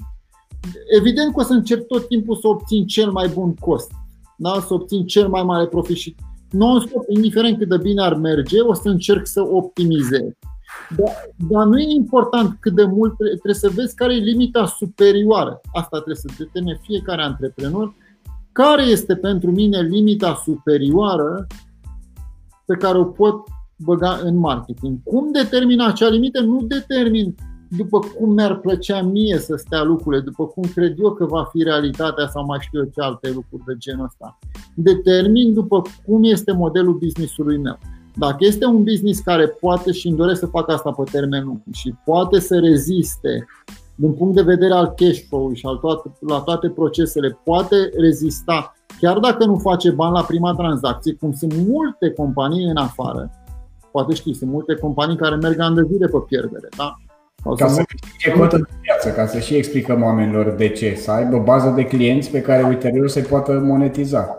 Marile companii de fapt așa au lucrat și cu câte competiția mai mare, cu atât profitul pe care tu îl faci la prima tranzacție este mai mic până la a merge pe uh, pierdere. Sunt multe companii care în mod intenționat bagă milioane de dolari în marketing, pierd la prima tranzacție, de ce câștigă ulterior. Evident că tu dacă poți să, să faci profit, faci profit, dar strict, strict uh, analiza asta a cash flow-ului ar trebui să-ți răspundă și a bugetelor din compania ta, adică ce ai tu de plătit, ca am de plătit X, Y, Z, angajați cu mine și așa mai departe. Operațional. Asta ar trebui să-ți răspunde care e limita superioară până la care mergi. Și noi de fiecare dată, în funcție de lucrurile astea, noi stabilim și în funcție de costul de oportunitate, ce altceva am mai putea face în același timp, noi stabilim până la cât putem să mergem cu un produs. Și ne stabilim, spre exemplu, de multe ori la noi este pentru produsele și serviciile pe care noi le vindem, pentru că nu sunt niște produse și servicii scumpe, media este sub 100 de lei, exceptând Picasso Copywriting sau alte cursuri, Uh, dar să zicem cărțile și jocuri media cu cărțile sunt 50 de lei, jocul 120-130 de lei, noi suntem dispuși să dăm până la o treime, adică ROAS 3.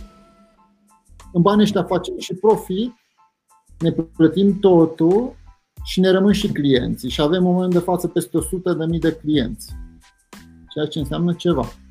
Mhm. Înțelegi că asta este mai, asta putem să mergem chiar și sub 3. Nu mai e profitul atât de mare dar mergem în continuare pentru că sunt clienți acolo. Dar valoarea pe termen lung a clienților este foarte mare pentru că tu ți-ai luat baza de date pe care o poți monetiza ulterior. Da, să înțelegi lucrurile astea. Care e valoarea pe termen lung a clientului, ce tip de business ai și evident să optimizezi. Pentru că de multe ori te chinui să scazi marketingul când de fapt ar trebui să, să muncești Marketingul poate fi scăzut până la un nivel. Nu te poți duce pe, nu știu, un leu clientul.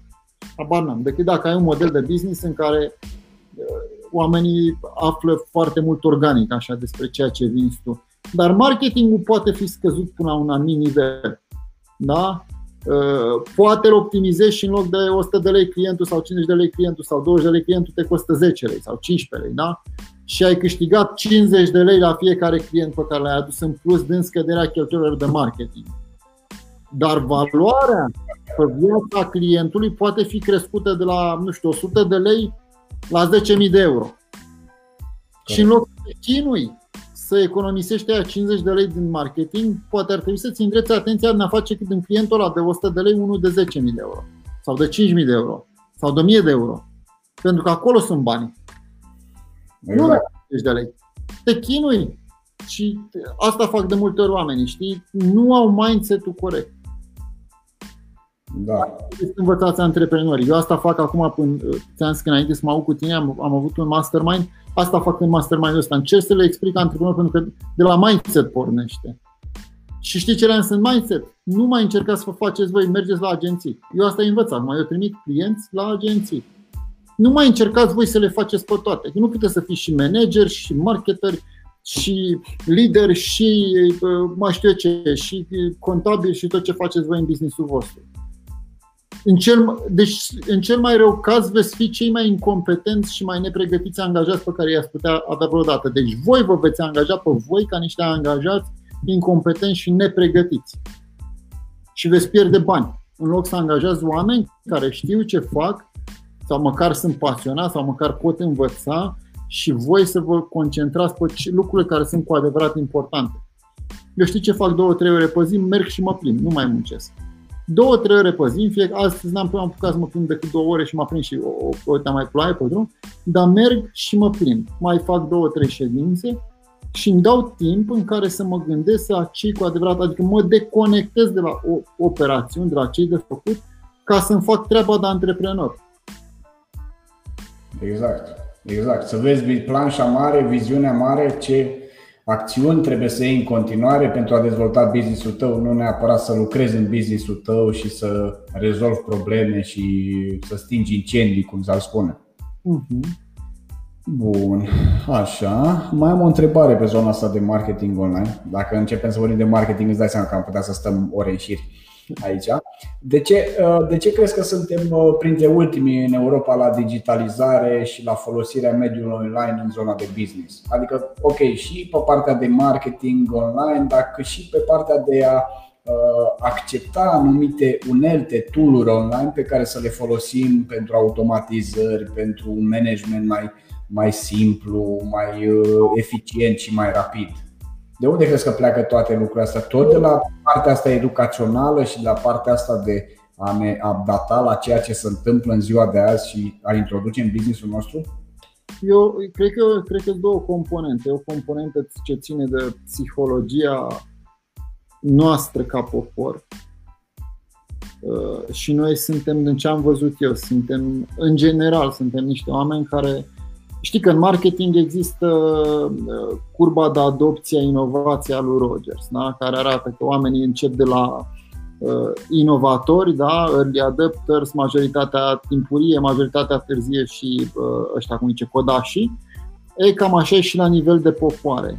La nivel de popoare, din punctul meu de vedere, când vine vorba despre tehnologie, noi ca și componentă psihologică, uh, mi se pare că nu suntem nici inovatorii, nu suntem nici early adopters, nici măcar majoritatea timpurie nu cred că suntem, nici măcar majoritatea timpurie nu cred că facem parte. De ce? Apar n-am, nu știu, începând de la poziționarea geografică, da?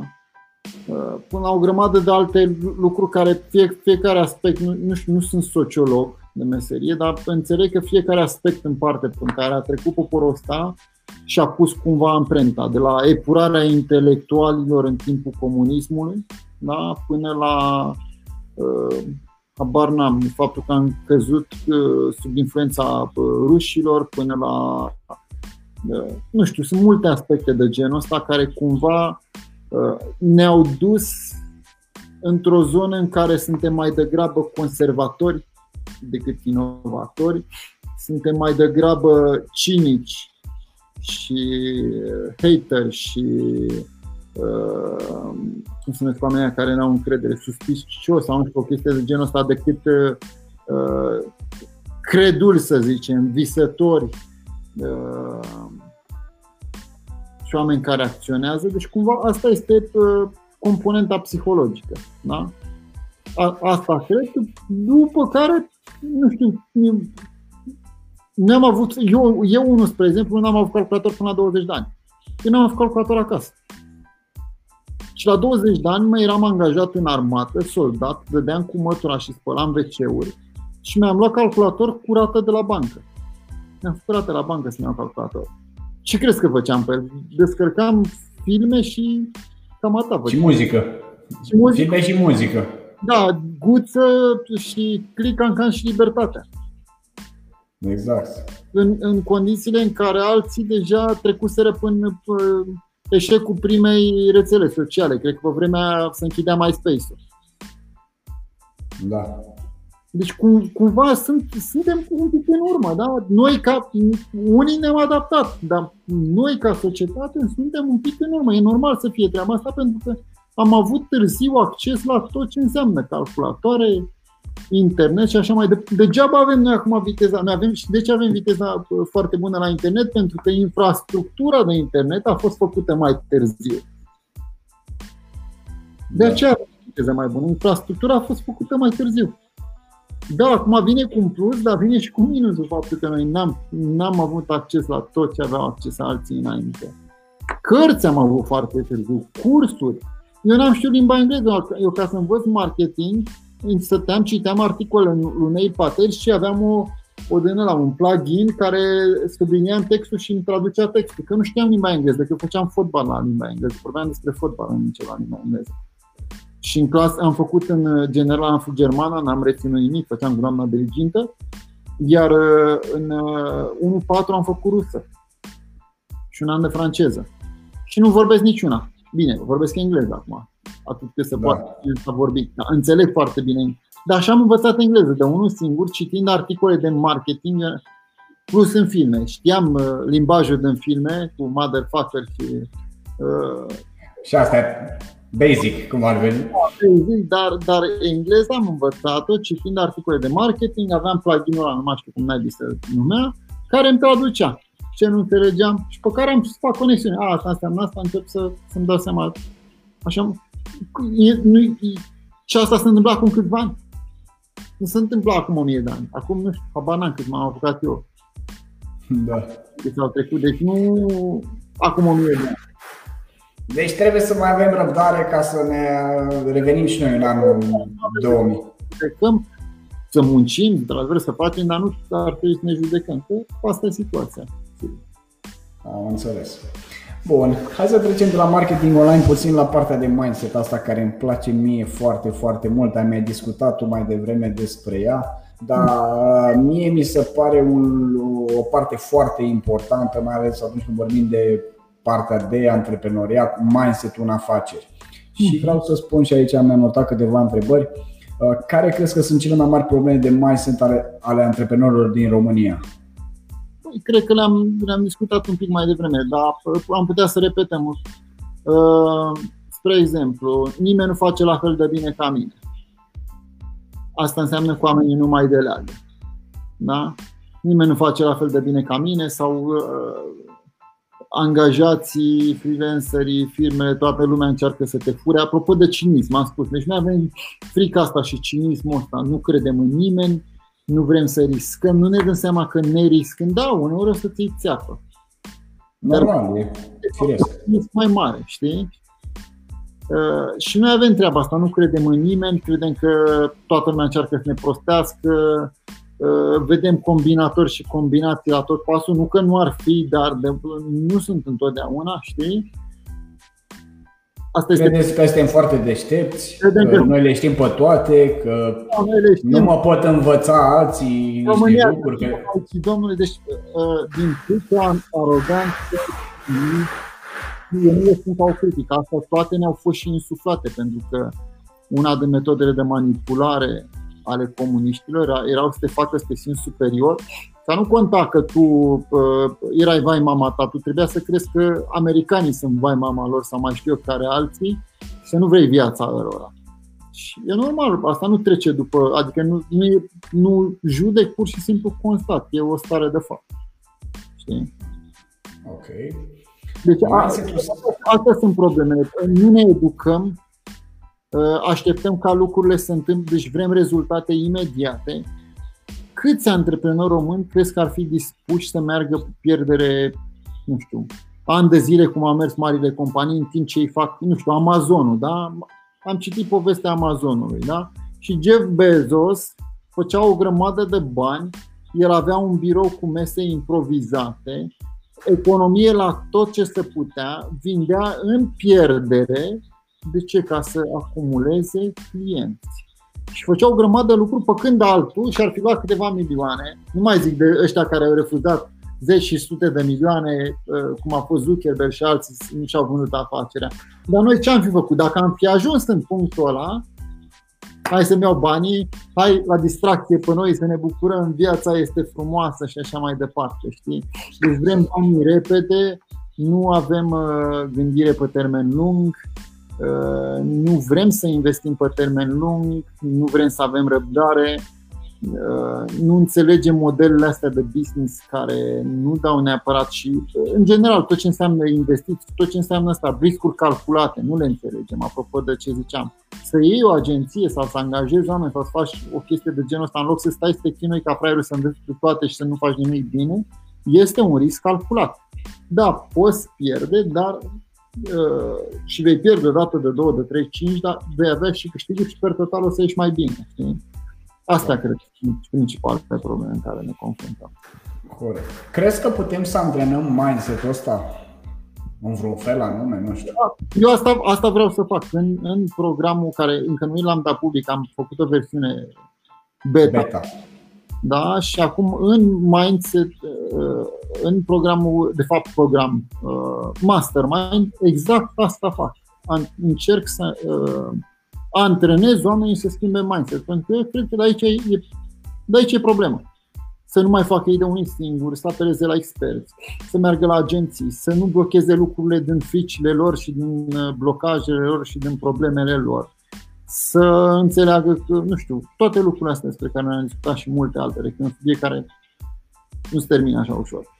Cred că, cred că este un proces destul de greu, că îți dai seama, uh, lucrând cu antreprenori sau lucrând cu oameni, trebuie să le schimbi rotițele care au fost acolo în creierul lor și să îi faci să acționeze altfel, dar și să-și dea seama că are sens să schimbe acea rotiță și acea acțiune. Cred că este, un, este destul de, destul de greu. Dar, dar știi care e cel mai important lucru, Paul, pe care îl văd eu în această schimbare de mindset? Ca omul să vrea și când zic aici omul să vrea, eu am observat chestia asta la mine, mă dau pe mine ca, uh, ca și exemplu, la unele lucruri mi-am dat seama că nu sunt bun. Am recunoscut că sunt un prost.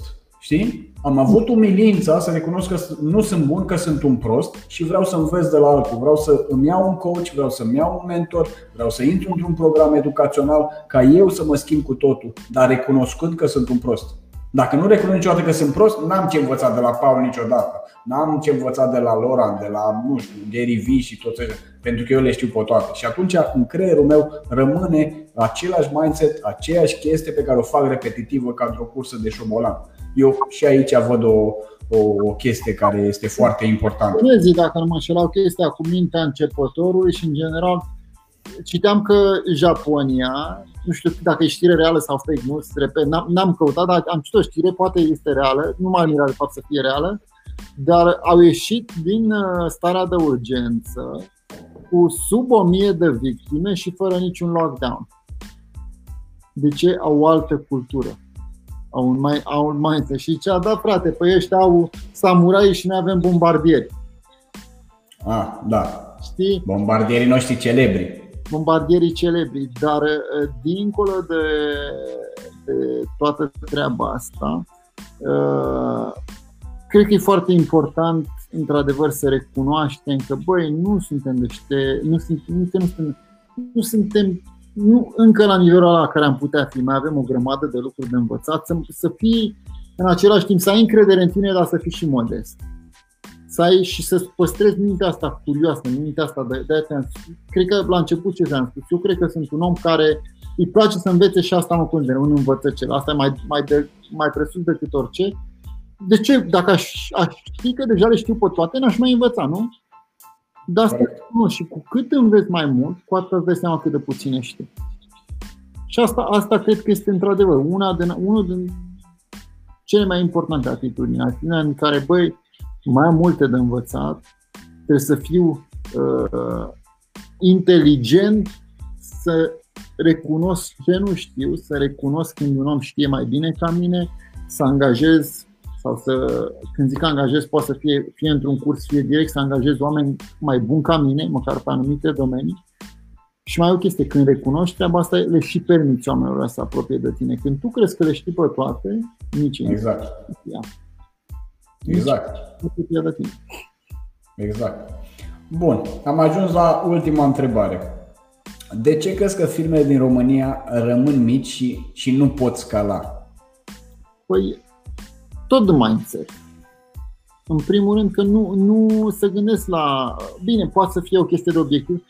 Fiate, nu e foarte, nu e obligatoriu ca orice firmă să scaleze. Spre exemplu, poate visul meu este să am o mică cofetărie locală la Târgoviște, uh, să câștig, nu știu, 2-3 mii de euro pe lună, suficient pentru mine și familia mea, să muncesc relaxat, nu știu, poate muncesc 10 ore pe zi, dar nu e gen, stau la o cafea, mai vin prieteni, mai cum, am văzut la italien, spre exemplu, treaba asta. Da. Au un, stau la parterul blocului, fac două clătite, două ochiuri și mai știu ce mai fac acolo, coboară vecinul din scară și cam, cam asta face. Adică nu e un business foarte mare și e pe, pe dolce vita, știi?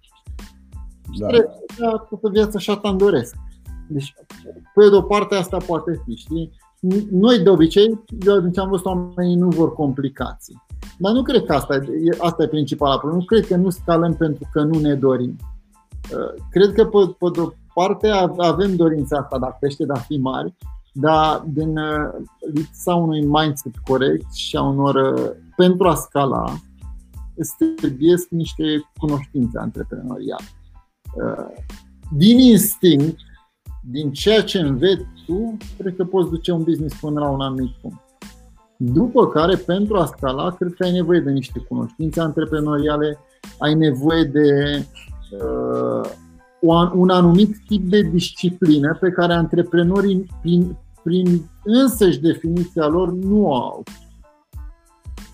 Înțelegi? Noi suntem niște oameni care nu suntem foarte disciplinați, suntem niște oameni creatori uh, sau creativi, suntem niște Visători. oameni visători și nu suntem neapărat disciplinați. Asta e unul din motivele pentru care chiar mă gândeam și am vorbit cu colegii mei zilele astea, mă gândeam să angajăm un manager.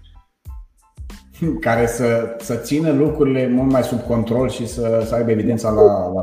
Prin, prin definiție să fie genul de om care manageriază, care uh, are, nu știu, proceduri și toate lucrurile astea și ordinea și disciplina în sânge, pentru că eu nu îmi recunosc, îmi recunosc, știu care îmi sunt uh, plusurile și minusurile și știu că sunt anumite plusuri care vin, vin obligatoriu, în definiție vin cu minusuri. Corect. Înțelegi? Și citeam despre Warren Buffett că și-a, Warren Buffett și-a angajat, nu știu dacă iar, nu știu dacă e reală. Eu unde nu verific informațiile spun treaba asta. Dar citeam că și-ar fi angajat primul CEO la 14 ani. Wow, asta nu știam. Păi, da, dacă e reală, ne mai mirăm că omul ăsta a ajuns unde a ajuns. Înseamnă că el a înțeles foarte devreme o lecție foarte importantă. A înțeles cine este el și a înțeles cât de important este să angajezi oameni care, cel puțin în anumite privințe, sunt mai deștepți ca tine. Asta, wow. opa, știi? Cam, cam așa. Asta, da. asta cred că trebuie să faci ca să scalezi. Asta cred și poți tu să le înveți, poți tu să devii și creator de produs, și manager, și CEO, și tot ce vrei să. Dar da, cred, că, cred că nu merită efortul și cred că nu este eficient. În momentul în care ți-ai recunoscut limitele, îți iei o povară după tine și lucrurile cred că încep să crească. Perfect. Sunt total de acord cu tine. Și acum un ultim gând. Vreau să, nu știu, să transmiți o, o chestie super value. Dacă ar fi un singur sfat pe care ai putea să transmiți celor care se uită la noi acum, și antreprenori și da, oameni care o să devină antreprenori. Minim o zi să stea, de, să stea de vorbă cu ei. Dincolo de tot ceea ce ar face, cred că oamenii ajung uh, sub impulsul adrenalinei, dorinței, fricilor, orice, habar n-am lucruri de genul ăsta, ajung cumva să meargă pe pilot automat și să nu chestioneze lucruri și să, să stea și la început nu să, nu să fie foarte eficient folosit acest timp, dar uh, cu cât stai mai mult cu tine, o să ajungi și încerci cumva să și observi ce se întâmplă în timpul ăla, o să încerci să vezi că timpul ăsta devine din ce în ce mai eficient și începi să te chestionezi, începi să chestionezi starea de fapt a lucrurilor, începi să vezi lucruri pe care poate de ani de zile le faci într-un mod greșit. Mai ales dacă în paralel te mai și educi. Este, eu cred că una din, din lucrurile pe care ar trebui să le fac mai mult timp asta. Asta acum stau nu o oră, ci două, trei ore în fiecare zi. Asta fac. Deci mi-am făcut program. S-a întâmplat. Asta mi-a adus mie bun uh, pandemia asta, că la un moment dat, în prima lună n-am ieșit aproape deloc, mergeam doar o dată pe săptămână la magazin, după care am pus să-mi fac declarație de asta și mergeam un kilometru jumătate, doi în jurul casei, făceam cam 6, 7, 8 km în cerc, așa, și mă gândeam, pentru că nu mai puteam să mai stau în casă și asta mi-a adus plus. M-am oprit din uh, alergătură și din uh, aceleași lucruri pe care le făceam în mod constant și am început să chestionez diverse. Și e foarte bine. Super tare. Uh, Paul, îți mulțumesc foarte mult că ai acceptat invitația în acest live pe Facebook. Poate cu altă ocazie când o să mai ai timp și o să mai lansez produse noi și valoroase în zona asta de antreprenoriat, poate o să mai facem uh, o altă emisiune. Uh, sper că toată lumea a luat foarte multe informații valoroase și sper că am contribuit și noi acolo cu un mini plus de valoare, poate mai mic sau mai mare în viața fiecăruia. Îți doresc mult succes și sunt cu ochii pe tine, te urmăresc și îți țin pumnii în tot ceea ce faci. Mersi frumos, Silviu. Mult succes și ție și cu drag. Salutare! Salutare! La revedere!